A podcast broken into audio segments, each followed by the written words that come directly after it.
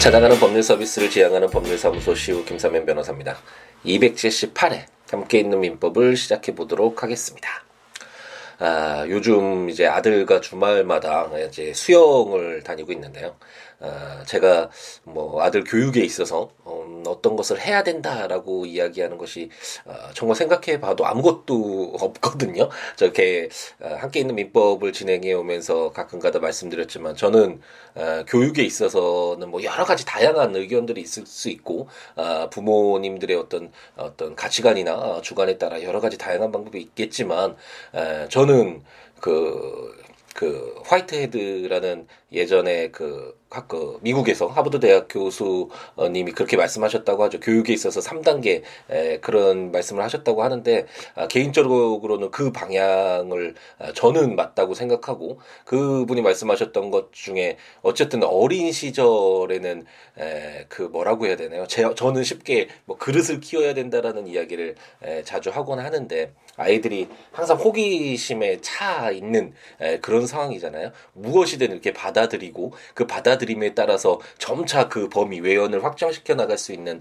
에, 그런 시기니까 이런 시기에 뭘 이렇게 주입식으로 아, 뭘 채워라 어떤 지식을 쌓기 위해서 뭐 정말 뭐 영어 수학이니 뭐 이런 것만 이렇게 에, 계속 이렇게 채워 나가는 건 그렇게 큰 의미가 없는 것이 이런 것들은 정말 나중에 어, 시간만 딱 정말 집중해서 본인이 마음 먹고 하면 아, 금방 채워 넣을 수 있는 부분이니까 우선 어린 시절에는 에, 정말 그 그릇을 넓힐 수 있는 그 혹 자신의 어떤 호기심을 통해서 어, 자신이 알고 싶어 하는 것 그리고 느끼는 것 이런 감성적인 부분들이 에, 점차 어, 더 이렇게 확대되어 나가서 나중에 후에 에, 그런 어떤 어, 정보나 지식들이나 이런 걸 채워갈 때 그 그릇이 작지 않도록 아, 하는 것이 정말 어린 시절에는 중요하고 아, 그리고 그 시기가 지난 다음에 에, 어느 정도 본인의 에, 것이 만들어지면 이제는 정말 인류의 어떤 문명이라고 해야 되나요? 지식이나 이런 어떤 정보나 경험들이나 다른 사람들의 에, 노력들을 정말 자기 것으로 만들어가는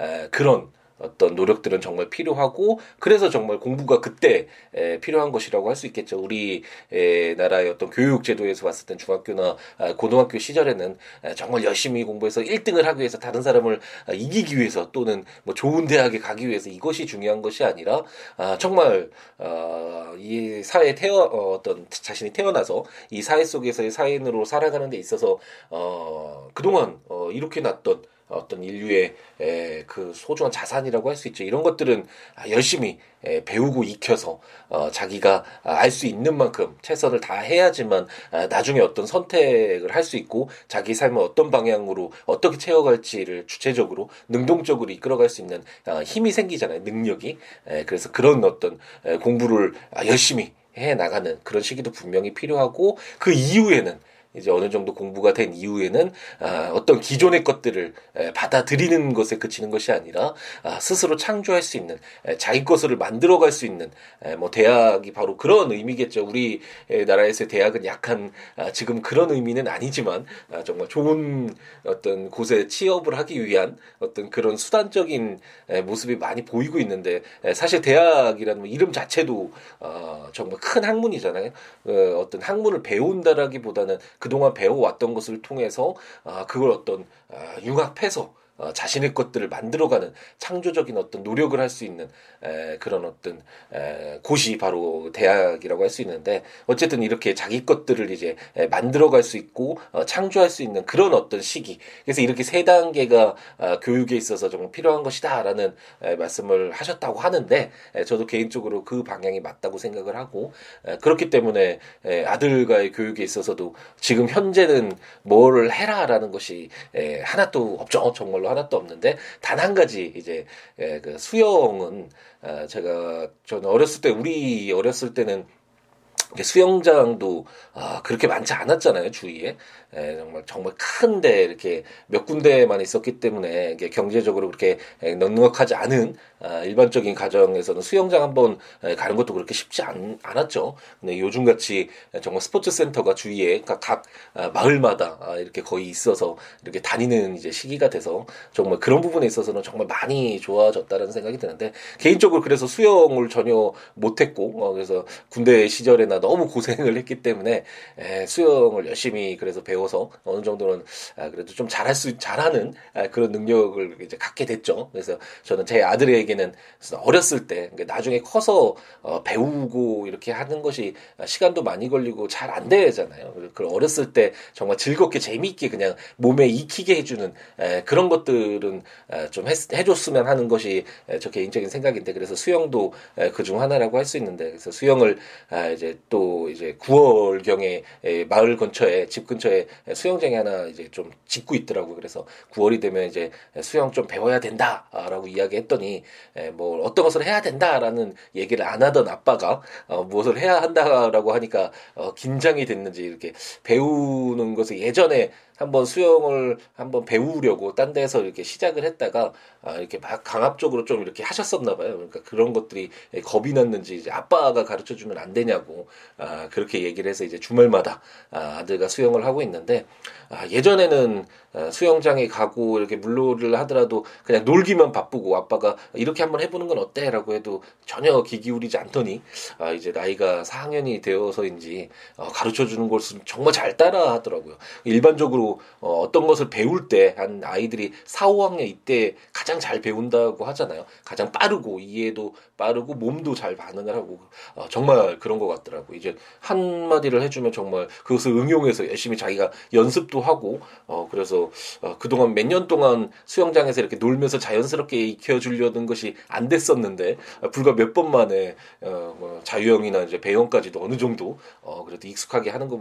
보면서 아, 굉장히 좀 흐뭇한 생각이 들었습니다. 그 이렇게 하다 보면 또 재미도 느껴지잖아요. 잘한 자기가 잘한다라는 것도 알고 주위에서 또 이렇게 같이 하시는 뭐 아주머니들도 어 저 꼬마 잘한다 뭐 이런 얘기 들으니까 신나잖아요. 그러니까 더 열심히 하게 되고 그러면서 아 이제 나올 때 수영장에 오기를 잘했다라는 뭐 이런 이야기를 하는 거 보면 아, 저도 뿌듯하고 굉장히 기쁜 어, 마음이 드는데 그래서 어쨌든 이 아들이 아 이제 성장해 가는 데 있어서 아 모든 걸 너무 잘하고 빨리 잘하고 아 이런 것은 정말 원하지 않으니까 그것이 중요하지 않다라는 것을 에 너무나 잘 아니까 아 이렇게 호기심 갖고 하나 둘씩 아 정말 배워가고 가고 느껴가고 재미있다라는 거 아 자기가 성장해 가는 거 하나 둘 부족한 걸 채워가는 것이 얼마나 즐거운 건지 아 이런 거 느껴가면서 아 이렇게 성장했으면 하는 그런 아 정말 아버지로서의 바람이 있고 아 어떤 그렇게 채워가는 과정 속에서 자신의 삶을 아, 스스로 어떻게 채워갈 것인가에 대해서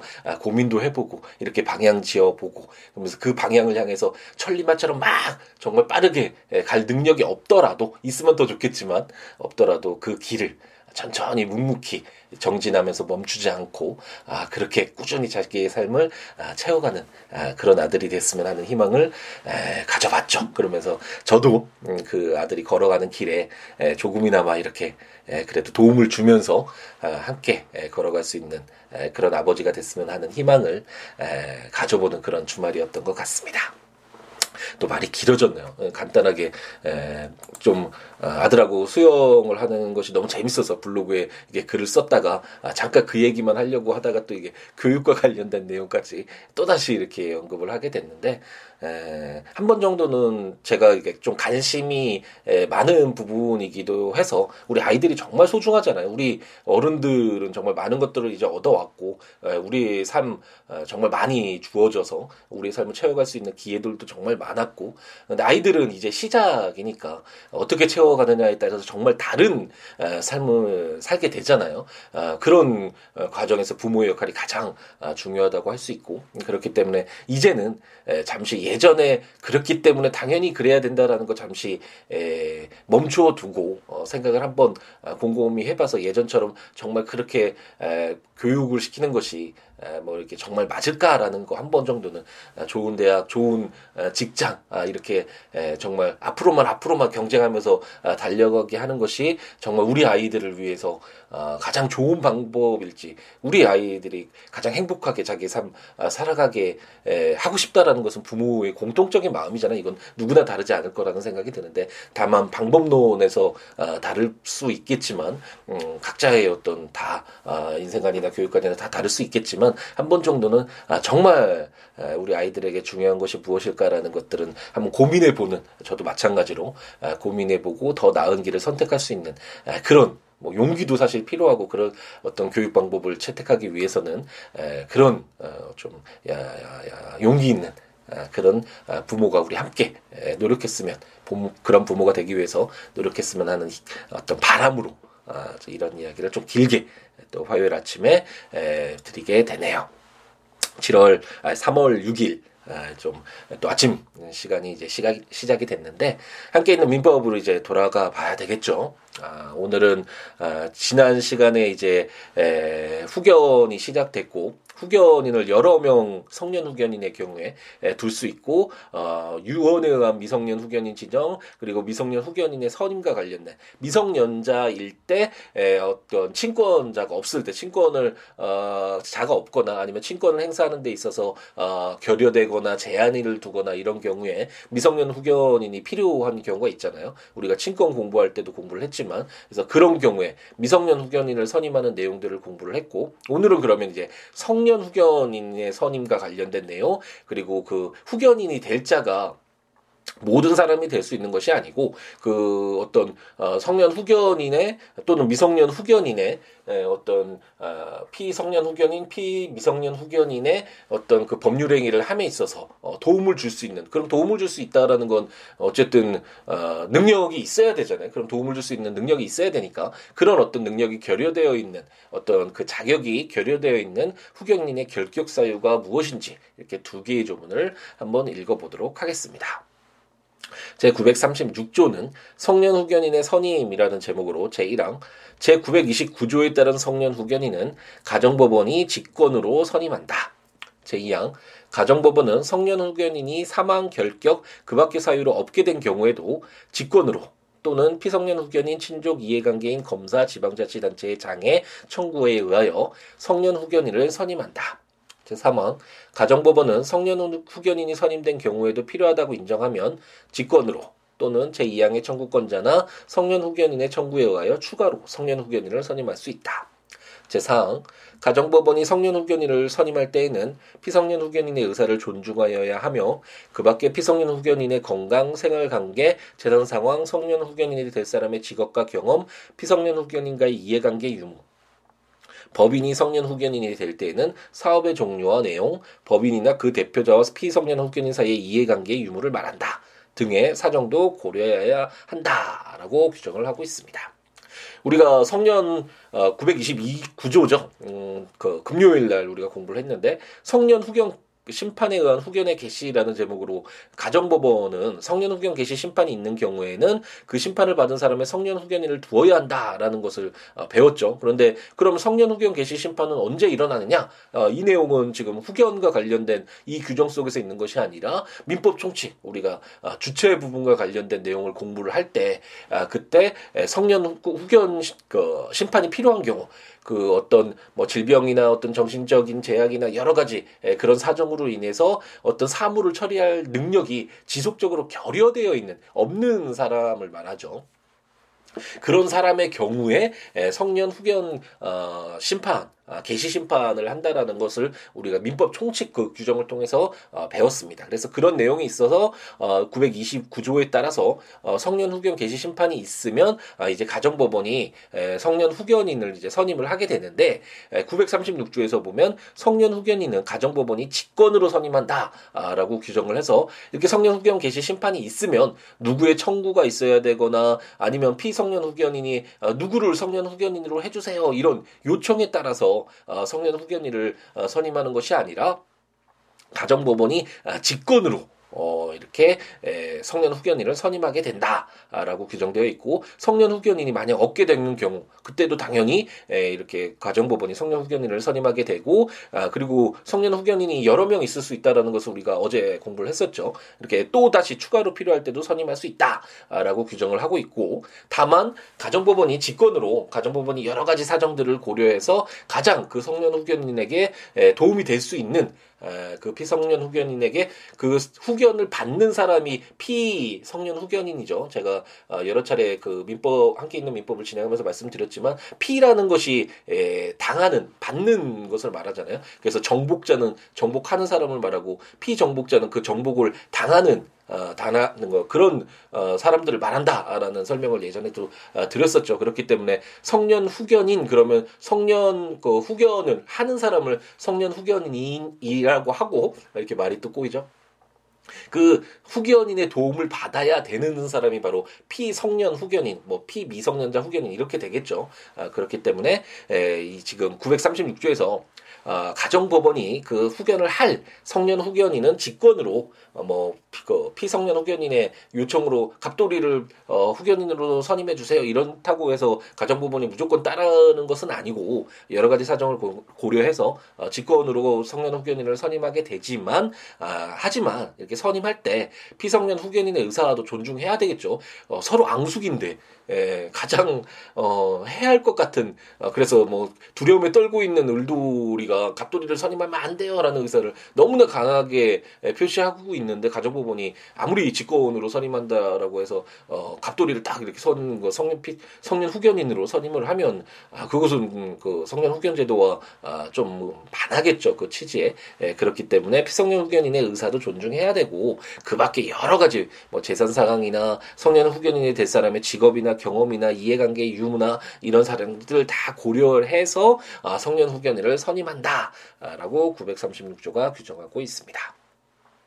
제 937조는 후견인의 결격 사유라는 제목으로 다음 각고의 어느 하나에 해당하는 자는 후견인이 되지 못한다. 제1호 미성년자, 제2호 피성년 후견인, 피한정 후견인, 피특정 후견인, 피임의 후견인, 제3호 회생 절차 개시 결정 또는 파산 선고를 받은 자, 제4호 자격정지 이상의 형의 선고를 받고 그 형기 중에 있는 사람. 제5호 법원에서 해임된 법정 대리인. 제6호 법원에서 해임된 성년 후견인, 한정 후견인, 특정 후견인, 임의 후견인과 그 감동인. 제7호 행방이 불분명한 사람. 제8호 피후견인을 상대로 소송을 하였거나 하고 있는 사람. 제9호 제8호에서 정한 사람의 배우자와 직계율종. 다만 피후견인의 직계비속은 제외한다. 라고 규정을 하고 있습니다. 아까 말씀드렸듯이 예, 우리가 이런 내용도 많이 공부를 했었죠. 그 계약법에서도 어, 계약이 종료되는 사유로서 계약의 어떤 당사자가 뭐 파산이 되거나 이런 경우에도 어, 계약이 종료되는 사유로 봤었잖아요. 그것처럼 어 이런 어떤 경제적인 부분에서 재산관계에서도 그런데 어 심지어 이 후견인이라는 것은 어 친권에서도 우리가 공부했지만 굉장히 중요한 내용이잖아요. 어 후견인도 딱 생각이 드는 건 아 후견인 어떤 역할을 할까는 이제 나중에 공부를 하게 됐죠. 되겠죠. 후견인의 임무와 관련된 에, 규정들을 우리가 공부를 하면서 배우겠지만 기본적으로 생각이 드는 건 아, 그 대리권이 있겠구나. 그 법정 대리인이 되어서 아, 그 어떤 그 피성년 후견인을 위해서 아, 일을 하겠구나라는 것을 우리가 짐작을 할 수 있죠. 그럼 이 대리인으로 그 하나의 특정 사무만 하는 것은 아니라 어, 뭐 특정 후견인도 있긴 하지만 특정 범위에서 어, 후견 사무를 담당하는 특정 후견도 있긴 하지만 어쨌든 이 어떤 어, 어떤 주체의